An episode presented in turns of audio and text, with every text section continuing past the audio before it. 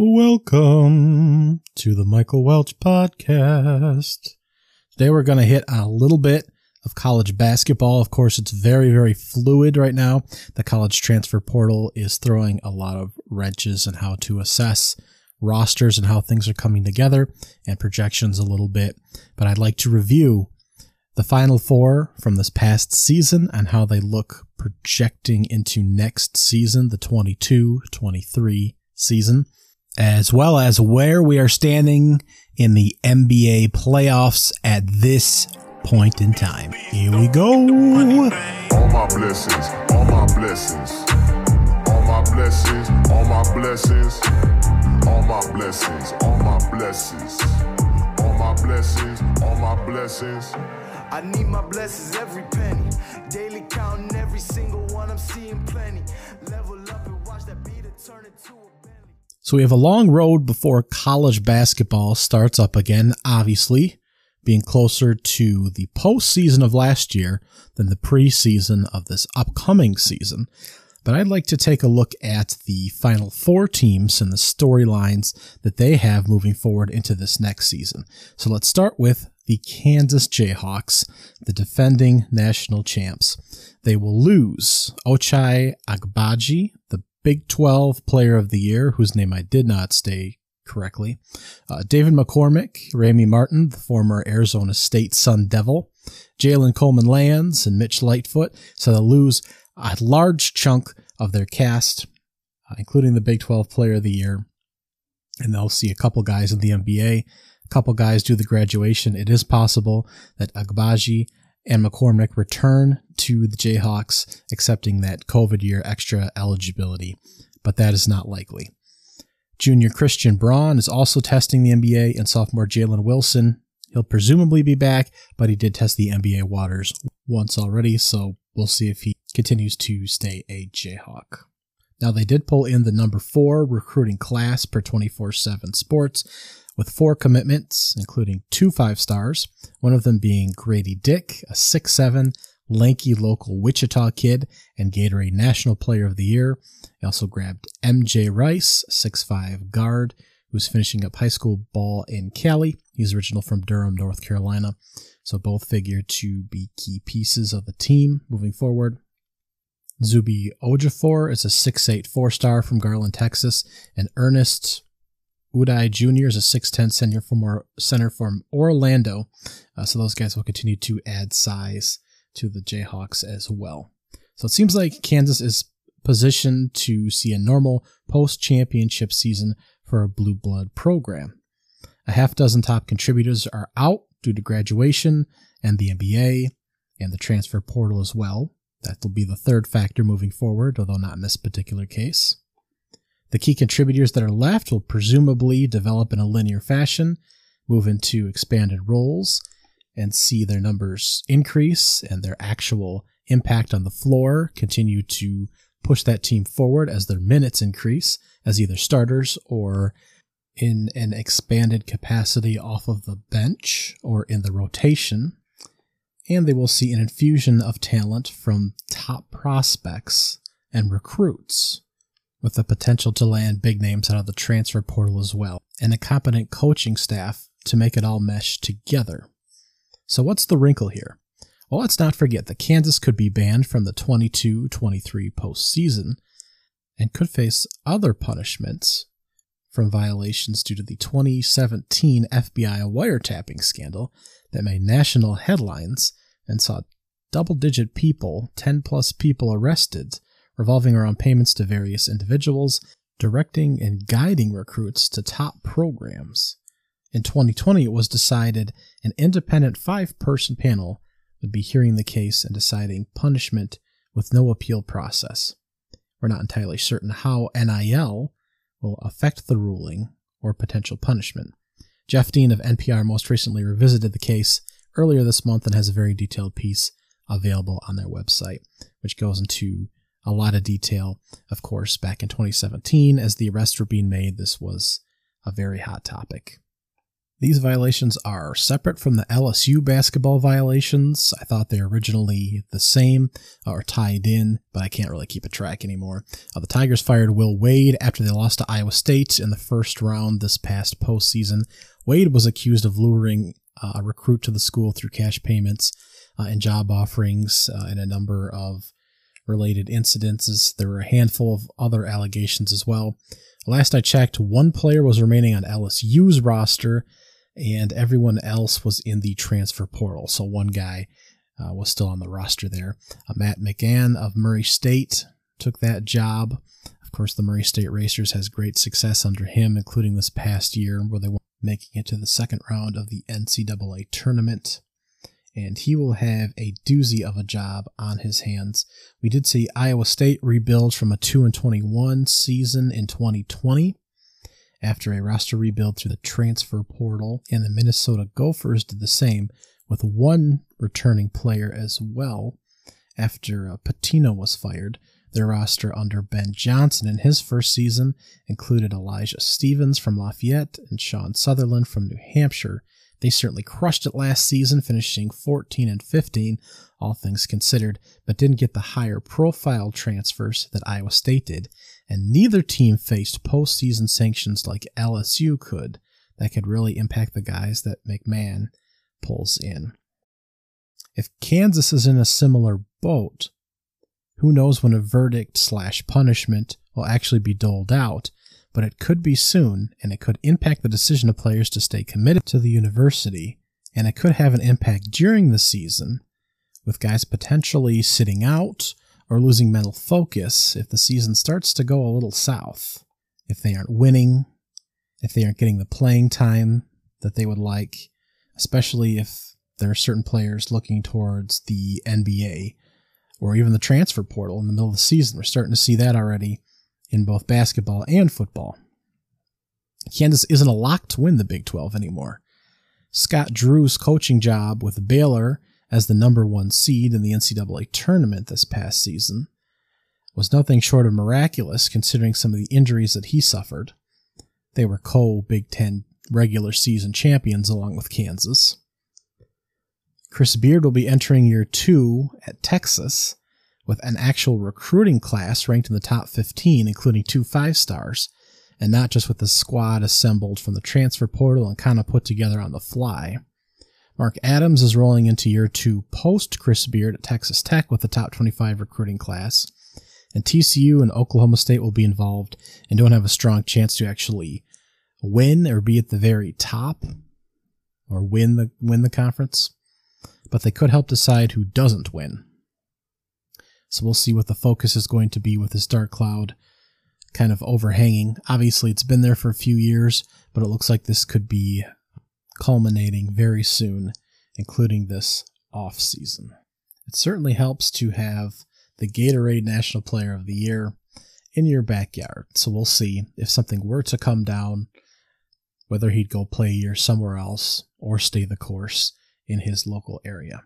Moving to Villanova, Jay Wright's retirement was shocking this past off season, just in the past couple of weeks at the ripe age of 60. Perhaps it shouldn't have been, but he stated that he needed a break and still left the door open for potentially returning to basketball in some capacity in the future. Certainly, the NBA is still on the table, but burnout was certainly the reason. His leaving means the only current coaches with multiple championships are Rick Pitino, currently at Iona, and Bill Self, who of course just won his second. Assistant Kyle Neptune, at 37 years old, steps in the head spot after nine seasons on the bench as an assistant, and last season, his first year as a head coach at Fordham, he returns to the fold here at Villanova. He was 16 and 16 last season at Fordham. Collin Gillespie will be gone from the roster, but a top 15 recruiting class. Only three commitments will be coming in, including five star Cam Whitmore. But the question will be can a hometown But the question will be can a homegrown young guy step up to the bench and fill Jay Wright's place enough to stay ahead of the competition on his heels in a competitive Big East? Part of Wright's winning was attributed to his coaching. It is a league with Xavier, Providence, a Creighton team led by a handful of super freshmen, now sophomores. So will the Wildcats fall back to the middle of the pack, or they continue to stay one step ahead? Villanova has 30 plus win seasons in five of the past eight years and has AP top 10 finishes in seven of the last nine. Duke's year really ended with a thud, losing at home in Coach K's final game to the North Carolina Tar Heels in devastating fashion, and then turning around and doing it again in the Final Four after a stellar run through the tournament. But the program is in good hands now with Jon Scheyer taking the wheel just a decade after he was playing basketball under Mike Krzyzewski. At only 34 years old, he is the new head coach of the Duke Blue Devils. The roster turns over a handful of guys headed straight to the NBA, but it has the number one recruiting class and is bringing in four five star players and four guys listed six eight or taller. If the ACC struggles again from a performance standpoint, Duke should have the talent to be at the very top again, and just might have the players to engulf the competition with its giant oak tree like lineup that Scheyer will be able to field. So this will be an exciting team to watch that I think will perform very well on the court with all its young talent. On the other side, the North Carolina Tar Heels, and it will be very different to see two completely different head coaches on the sidelines for these rivalry games, although we have been preparing for it for a while.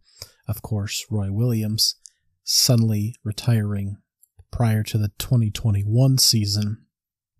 But Hubert Davis survived a bumpy first half to his debut season as head coach, and the Tar Heels made a run to the national championship game. And to everyone's surprise, quite a few guys are coming back. Four starters are back. Caleb Love, RJ Davis, Leaky Black, Armando Bacot, the ACC Player of the Year, who averaged 16 points and 13 boards. He was also number two on the ACC tournament list for most rebounds in the tournament, placed second on that list. The only player that won't be coming back is Brady Manek, having played something like 20 years at Oklahoma, then transferring over to the Tar Heels and playing out his extra COVID year. Hard to keep track with all the rules now. He was originally a freshman Oklahoma back in 2017, though, with Trae Young. So that's how long that he has been around. But four guys back for the North Carolina Tar Heels on a team that made a run to the national championship and had an opportunity at the end to extend the game. The Tar Heels will also be welcoming in three commits, all four stars, uh, that effectively gave them a top 15 recruiting class as well. So I'd say stock up on North Carolina and Duke, or net neutral for Duke, really, who's always in the hunt. Those two teams look to be battling out for the ACC heading into next season at this point.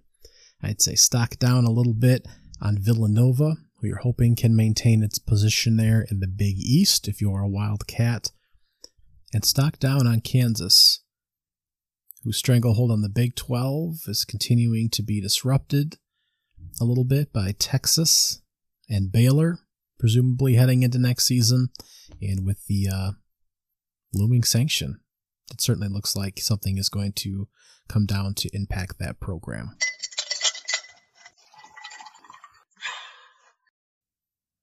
I'd like to touch briefly on Michigan basketball and Michigan natives playing basketball and players playing for Michigan schools here. There's a couple guys that I'd like to uh, talk about here for a few minutes. First of all, Hunter Dickinson is back at the University of Michigan. Uh, my brother is a Michigan alumni, and he's very thrilled to hear this. He was a leading scorer for the team last season, only bright spot for portions of time as the team really struggled to stay above uh, 500 and make it into the NCAA tournament before going on their Sweet 16 run. He's not exactly the body type right now that looks to have a lot of success and playing time in the NBA.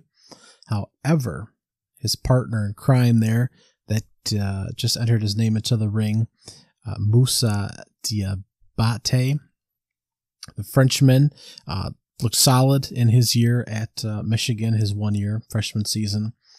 And uh, my brother's hopeful that he will be back, as our Michigan uh, folks as well. Uh, but I do not see him returning to Michigan. I think that he has the physical characteristics that the NBA tends to look for now. He's only 20 years old, 6'11, about 7'1 wingspan, weighs in at a little over 200 pounds. He's a little, little bit lanky, but he's shown the ability to attack the offensive boards.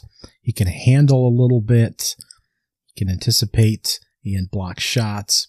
So his shooting needs a little bit of work going to the next level. He may not start as a shooter. He won't start as a shooter uh, from that perspective, but probably more as a defensive player. Uh, but I think he has certainly has intriguing size. And he started playing basketball for the French international team, then moved to the IMG Academy where they develop uh, high school athletes. So he's got a little bit of a background in trying to build his skill set, and I think his physical abilities are intriguing. So certainly room for growth there. If he does return to Michigan, it would be an excellent um, guy to have back, but I think he's gone and he'll be a great raw project for someone to kind of start on the defensive end and build his shooting in as he continues to grow. Emoni Bates, the Ypsilanti, Michigan native, is leaving Memphis. He originally committed to the Tigers over Oregon, over Michigan State, who he originally gave a verbal commitment to, and he's decided to leave that school. He originally wanted to go and play a little bit more point guard under Penny uh, and kind of get coached up uh, under that position. And that did not work out so well. The Memphis Tigers were one of the leaders in the country in turnovers. They certainly struggled uh, in Emoni's decision making and his uh, lack of ability to defend, we'll say. Uh, he missed some time towards the end of the year due to injury, came back in the NCAA tournament, hit some big shots. Shooting numbers aren't excellent, but I am very, very excited to see him at another school.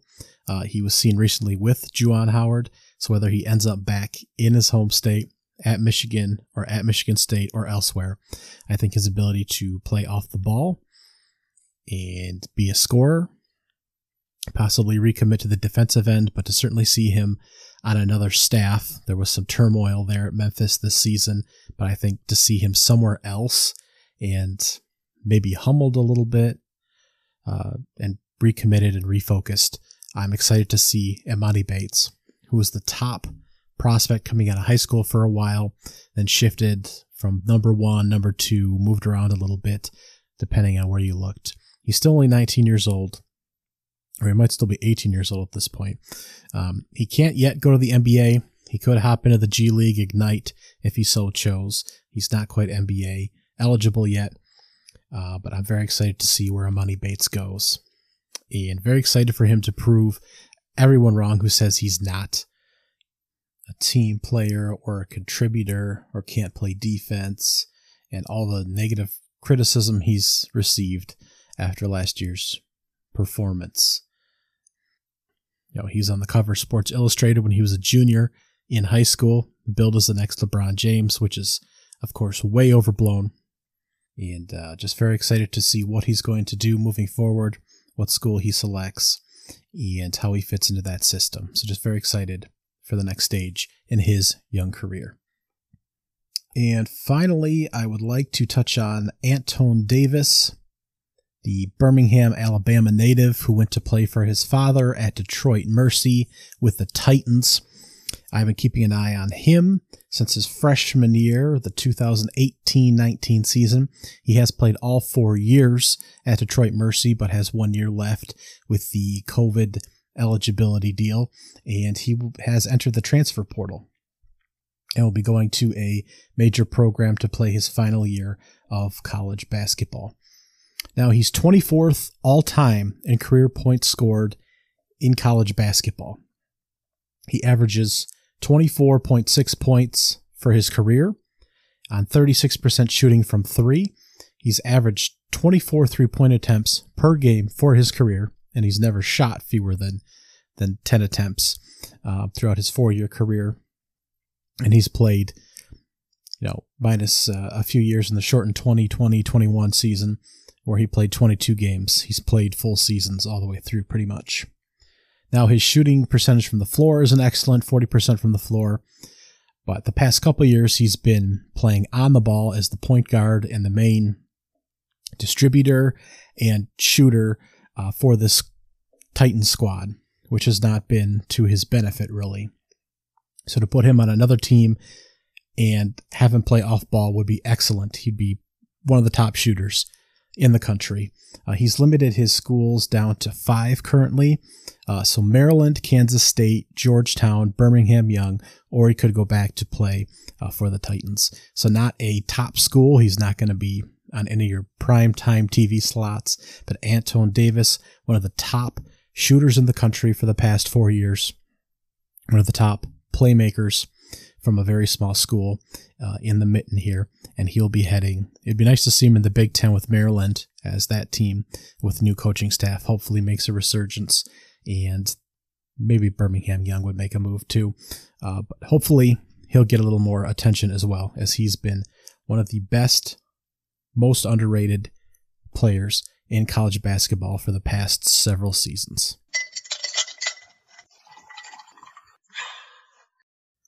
Touching base on the NBA playoffs. As I'm recording this tonight, the Milwaukee Bucks are getting ready to take down the Chicago Bulls tonight, and the Golden State Warriors are getting ready to eliminate the Denver Nuggets. So we could have half of the second round set by the time that you are listening to this podcast. In the East, the Nets are gone already. The Boston Celtics completed the sweep Brooklyn is the only team to have not won a playoff game this postseason, and they're joining the Lakers and the Clippers as three of the top five teams with the best odds to win the championship coming into the season, and all three are currently sitting at home. So in the East, the number one seeded Miami Heat have just finished off the Atlanta Hawks in a 4 to 1 gentleman's sweep. Trae Young finished with more turnovers than made field goals, as he was the focal point of that defense and shutting down uh, what the Hawks were able to do offensively. To no one's surprise, they struggled mightily when he was not the focal point of the offense. Now, Miami is in a bit of a weird position moving forward here in the game clinching game five uh, both Jimmy Butler and Kyle Lowry were actually out. Lowry due to a hamstring, Jimmy Butler due to inflammation in his knee. Presumably, they'll be okay moving forward to some extent. Uh, Victor Oladipo, who has been out, uh, did play for uh, an extended amount of time, but there's rumor that he had not got into the series earlier because he had conflict with Jimmy Butler, uh, which is not uncommon, of course, for that. Uh, uh, to, which is not uncommon, of course, for Jimmy Butler to have conflict with somebody. But for Victor to come back and play very confidently in Game 5 and to drop 23 points on 8 of 16 shooting in 36 minutes played including three of six from three, eight of 16 from the field altogether, and to play very confidently and to help the team clinch the uh, series in a 97 to 94 win reflects very positively moving forward. Now, Jimmy Butler on the bench looking on with Lowry. Uh, so we'll see if any drama unfolds there or if those injuries catch up to Miami. It's entirely possible that they don't quite catch up yet, as they'll be playing the winner of Toronto and the 76ers, of course. The 76ers had a 3 0 series lead, and they still hold a lead, but it's 3 to 2 now. Of course, Joel Embiid has a torn ligament in his thumb that he's waiting until the offseason to repair. But Toronto grabbed game four, 110 to 102. And a much improved performance for the Raptors. then they absolutely embarrassed the 76ers 103 to 88 at Wells Fargo Center. And game six shifts back Thursday night to Toronto uh, with no uh, of course, because he's not fully vaccinated against COVID. So he will not be allowed into Canada. And there's just a lot of talk now. Can Embiid hold up? He's, of course, stating that the pain in his thumb is terrible and there's no real way to help relax that. Uh, Maxey has kind of fallen off the past couple of games. Doc Rivers is now being asked questions by the press again about all his blown leads and closing out games. And if this goes to seven, his horrible record in closing out series and how that's on the table. Uh, Harden played a horrible game uh, in game five. So this is going to be a real gut check for the Sixers, even though they have to win one game in the final four to close out this series. But Toronto, Thursday night, I'm not sure the Raptors don't uh, don't take out the 76ers and we go to seven back at Wells Fargo Center. That would be a hell of a story, and all the pressure would be on Philadelphia. But presumably, we get a Heat 76ers round two matchup with some banged up bodies all the way around. And in the bottom of the East, we will have the Boston Celtics, of course, who swept out the Brooklyn Nets thanks to a dominant defensive performance. And the Milwaukee Bucks, should they take care of business tonight against the Chicago Bulls. Chicago did grab one game against Milwaukee, but presumably this will be a 4 to 1 series. Caruso has been out with a concussion. His defense has been missed. And Milwaukee's kind of sleptwalked through this series. Khris Middleton has been greatly missed the past game. Uh, Giannis Antetokounmpo, Bobby Portis, and Brook Lopez has provided a lot of size in the lineups that they've run out together with no Milton in the lineup to provide a little bit something different there. And that was quite successful for the Bucks in game four to pull it out to a three to one series lead and put the Bulls on the brink of elimination. Celtics Nets is obviously the big hitting series when the slate first came out.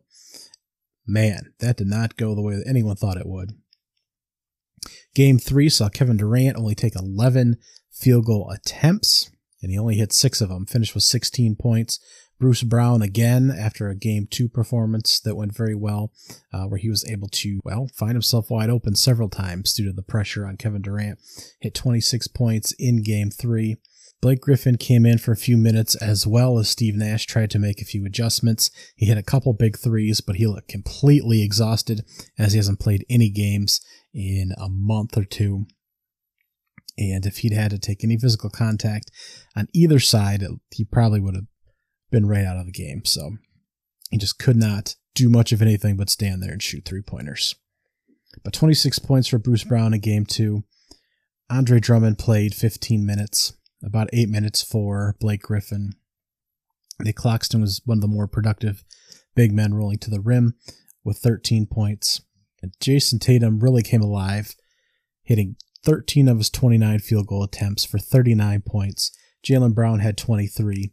Marcus Smart was able to score 14 points, although he had 10 three point attempts, which is way too many, as Celtics fans know and the Celtics were able to pull off the stunning win at the end against the Brooklyn Nets. They had to really hold on for it in a 109 103 uh, survival in a game that, that went down to the end as the series had. But Brooklyn was was in all of these games up until the end. But the 3 nothing series lead, stunning, was stunning. So when game four rolled around, we saw more Blake Griffin at times, we saw Kevin Durant taking a whole lot of shots trying to survive. We saw more Kyrie Irving, who didn't hit a single three pointer in game three. Ultimately, in game four, Jayson Tatum, 29 points, 22 for Jaylen Brown, 20 for Marcus Smart. And the Celtics hold Kevin Durant to 13 for 31 shooting for 39 points. Kyrie Irving is 6 for 13 for 20 points.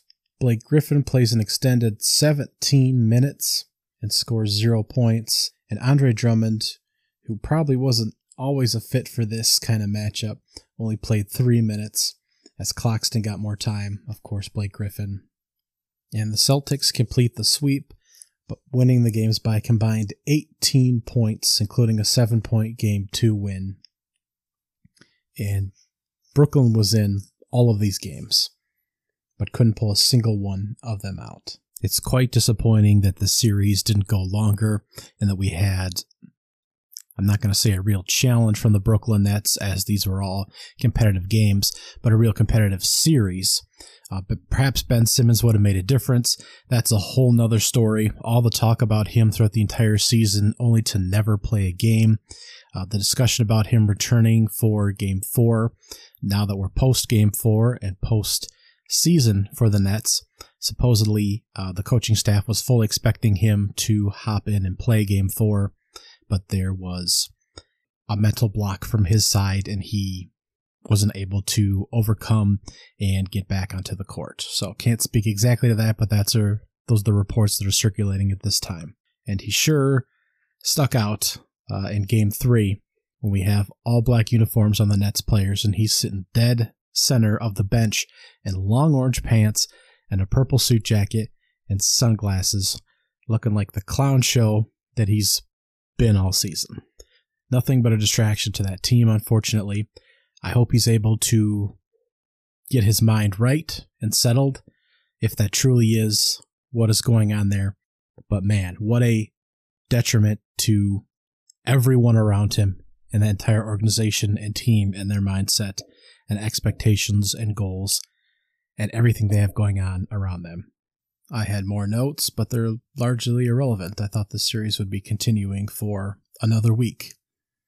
But Boston looks very impressive. Whether Jayson Tatum uh, is active on the offensive end or not, or exerting a lot of uh, pressure on the defensive end. Uh, Robert Williams, key piece, did come back in games three and four after his meniscus cleanup, and he looks perfectly fine. And he just added another element to these games. So I'm not sure that the Nets had any chance uh, whether he played or not. Or I should say, if he didn't play, but him coming back, I think certainly closed the door on that. He was a contributor uh, the second he came off the bench, uh, partway through, I think, the first quarter in game four, and was just a presence in the paint and forced Brooklyn to kind of alter what they were doing in that area. So moving forward, they will again presumably be playing the Bucks and with how they're struggling against Chicago, they're going to have a really difficult time against the Celtics. So this could be a shorter series as well with the way that, that Boston looks. So Celtics, man, ah, they're looking like a finals team right now. Out in the West, we have the Phoenix Suns, who won a massive Game 5 to take a 3 2 series lead on the 8C New Orleans Pelicans. Devin Booker's hamstring injury is going to extend at least another week or so as he continues to nurse that. The Pelicans had tied the series at two games apiece. It certainly had folks wondering how this series would play out. Chris Paul had a four point game in game four and a terrible shooting experience. Uh, DeAndre Ayton has been much more involved with the offense. But a massive game five with Mikal Bridges on both sides of the ball, logging almost 47 minutes on the court, logging 31 points, five boards, four blocks, and shutting down both CJ McCollum and Brandon Ingram. McCollum shooting 7 for 22, Brandon Ingram 7 for 19 from the floor and allowing Chris Paul to f- open up just a little bit. He was 8 for 18 for 22 points. Didn't hit a three pointer. DeAndre Ayton again more involved, 8 for 13 from the field for 19 points. And he's got to get a few buckets to get the squad going, but it's really going to come down to uh, Chris Paul probably to close this series out. But it's not quite over yet. We are in New Orleans, 7:30 Eastern Time on Thursday, April 28th, to continue that series. but that could be a closeout for Phoenix, uh, as well as a closeout for the 76ers. And this next team, the Dallas Mavericks over the Utah Jazz in a shocking revelation. Luka is back. He's now 1 and 1 against the Utah Jazz and has them in an elimination game uh, in Utah. Game 4 saw an alley oop from Gobert go down and that pushed the Jazz to a 100 to 99 win over Dallas. That was Luka's first game back and first appearance in the series. He did he did rack up 30 points and 10 rebounds in his return on 11 of 21 shooting. He did rack up 30 points on his return on 11 of 21 shooting. Brunson still added 23 points on 7 of 18 shooting as well. And Maxi Kleber fouled out in only 18 minutes so that really hurt what they were able to offer offensively, as he's been a great contributor in this series. Donovan Mitchell, another terrible shooting night, 7 of 21 for 23 points. And Clarkson actually led uh, all scores that night, 9 of 16 for 25 points. Game 5 went a whole nother direction as the Mavericks completely dominated the Jazz, holding them to 77 points and a 102 to 77 point win. Donovan Mitchell again finished 4 of 15 for only 9 points. Clarkson was 9 of 15 for 20 points. And Gobert had 17, but this was a miserable performance all the way around by the Utah Jazz. Somehow their worst of the series. The Dallas Mavericks saw 33 points from Luka on 11 of 22 shooting, 24 from Brunson, 13 from Finney Smith, and the Mavericks now have two shots to take out the Utah Jazz in an embarrassing performance all the way around by the club. So we'll presumably have a Dallas Mavericks with a healthy looking Luka against the Phoenix Suns with maybe a Devin Booker missing uh, for the first game or so. So this could be an interesting matchup heading into the second round, but we got to make it through these uh, eliminator games possibly first. The Warriors fumbled away uh, game four against Denver. It just seemed to be a bit of a loss of focus. They had turnovers at untimely times, 15 of them, but the Nuggets had 20, so that's not necessarily an excuse. But they did allow Denver to shoot 56% from the field, 48% from three. We did see rookie Bones Hyland hit a couple key three pointers. He finished with 15. Jokic had 37 points, shooting 14 of 21 from the field. Aaron Gordon had 21 points. 10 points for Cousins, who was really assertive when he was out there. And although they had fewer shot attempts than the Warriors, they simply knocked more of them down. But Steph Curry is penciled into the starting lineup for tonight and presumably will close out the series by the time you are listening to this podcast. The last series that needs discussion here uh, is one that's really held up, and that is the Memphis Grizzlies and the Minnesota Timberwolves. And we are at a 3 2 lead for the Memphis Grizzlies. Four was a victory for Minnesota. We saw Karl-Anthony Towns come out very aggressive after a foul filled and energy empty games two and three. I think he only had four shot attempts in game three, so he came out hot in game four, contesting shots, aggressive on offense. He had 10 points in the first. He's very, very sloppy though. I, six turnovers, I think he ended up with on the game. He had four turnovers in the first quarter, including a horrible fourth quarter turnover that kept the Grizzlies in the game. But it was Desmond Bane's heroics and three pointers that really kept the Grizzlies in the game uh, throughout its, its entirety. He was 8 for 12 on the game. He finished with 34 points. We did have all kinds of foul trouble for the Memphis Grizzlies. Dillon Brooks had five. Tillman had five. Baines had five. Ja Morant had four. Jaren Jackson Jr. followed out with six, of course. Kyle Anderson had four. But horrible refereeing all the way around and how things were called. And it really impacted who was able to be out on the floor uh, at different points in this game. Ja Morant was 4 of 13 from the field altogether, 11 points, 15 assists, 8 rebounds, and a couple turnovers. Steven Adams only logged three minutes. Ziaire Williams logged too many minutes, 14. Uh, but the rotation was all all screwed up due to foul trouble. Anthony Edwards finished with 24 points, uh, but suffered more knee injuries like he did in, in game two. He went down again here uh, and came back with a brace. 33 points for Karl-Anthony Towns and 8 of 17 shooting. 17 points for Patrick Beverley was huge for the squad. D'Angelo Russell disappeared, only 3 of 12 for 10 points. And 16 off the bench for Jordan and McLaughlin, who hit several big threes. He was 4 for 4 and really pushed this team uh, towards the end. Now, a number of several bad plays at the very end. The sequence really had the Timberwolves up to win the game with a few minutes left. Just a, a horrible play by Karl-Anthony Towns stepping out of bounds on a ball that would have been the Timberwolves' possession had he just let it roll out of bounds. They had a six point lead with 2.28 left and should have had the ball and just really screwed that up. Uh, the Timberwolves continue to have two turnovers, a bad foul, a bad D'Angelo Russell three point attempt, and two missed free throws in the last two and a half minutes when they could have gone up three possessions to give the Grizzlies an opportunity to tie the game with under 10 seconds to go.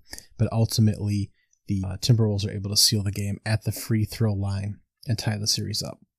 Now, game five was a 111 109 victory on a Ja Morant layup to win the game. Edwards had 22 points on 8 of 20 shooting. Karl-Anthony Towns, again, fairly aggressive again. 7 of 15, finished with 28 points to lead the Minnesota Timberwolves. We did have more time for McLaughlin in this game, earning more time after his performance in game four. He was only 1 for 3, though.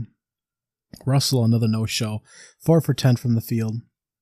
Pat Bev, 3 for 6. Not a great showing for some of the uh, accessory pieces to this core. Dillon Brooks, a miserable 3 of 18 for 8 points for the Grizzlies. Ja Morant struggled again, 9 for 22, but finished with 30 points thanks to 17 free throw attempts, making 11 of them. Also had 13 rebounds and 9 assists, so close to triple double there. More time for Xavier Tillman, no time for Steven Adams. He did not play at all after logging three minutes in game four. Brandon Clarke had 21 in this game. Ziaire Williams saw his role diminished a little bit as well as we saw more Tyus Jones. So uh, they did manage to pull it out, but we'll see how game six goes back in Minnesota as this series is just teetering back and forth. Jaren Jackson Jr. again falling out of game five after less than 18 minutes of play. So we'll see. There's lots of foul trouble, lots of effort and struggling shooting. Ja Morant's had troubles. Edwards has had troubles. Karl Anthony Towns has had troubles. Ziaire Williams has had trouble. So each game is a little bit different story. Um, and how we, we get to the end result. But game six should be very exciting, whether it's the Grizzlies closing it out or whether it's the Timberwolves forcing game seven. We, of course, have KAT's dad and Tee Morant, dad, on the sidelines. That's a good little rivalry between those two guys who sit together. We had Usher, who looks exactly like Tee Morant, sitting sidelines for the Memphis Grizzlies game in game five. So that was uh, a fun little uh, storyline as well. But this is the most exciting series where we're not really sure who will win. Presumably, Philadelphia wins their series, Milwaukee wins theirs, Dallas closes out Utah, Phoenix closes out uh, the Pelicans, and the Golden State Warriors close out the Denver Nuggets. Um, Grizzlies still expected to win here, but not impossible. The Timberwolves win a couple games, so this is still uh, the most exciting series that we still have going on in round one. Don't forget, how could you? NFL draft starts Thursday, the 28th. We'll see how many quarterbacks actually get drafted. None of them look particularly promising. We'll see how many teams dominate the first round, as several of them hold a lot of draft capital. And we'll see who the Jaguars, the Lions, some of those teams that really are struggling, uh, the Eagles, some of those teams, we'll see who they uh, draft with uh, some of their top picks. So we'll review on the next Michael Welch podcast. All my blessings, all my blessings, all my blessings, all my blessings, all my blessings, all my blessings, all my blessings, all my blessings. I need my blessings every penny. Daily counting every single one, I'm seeing plenty.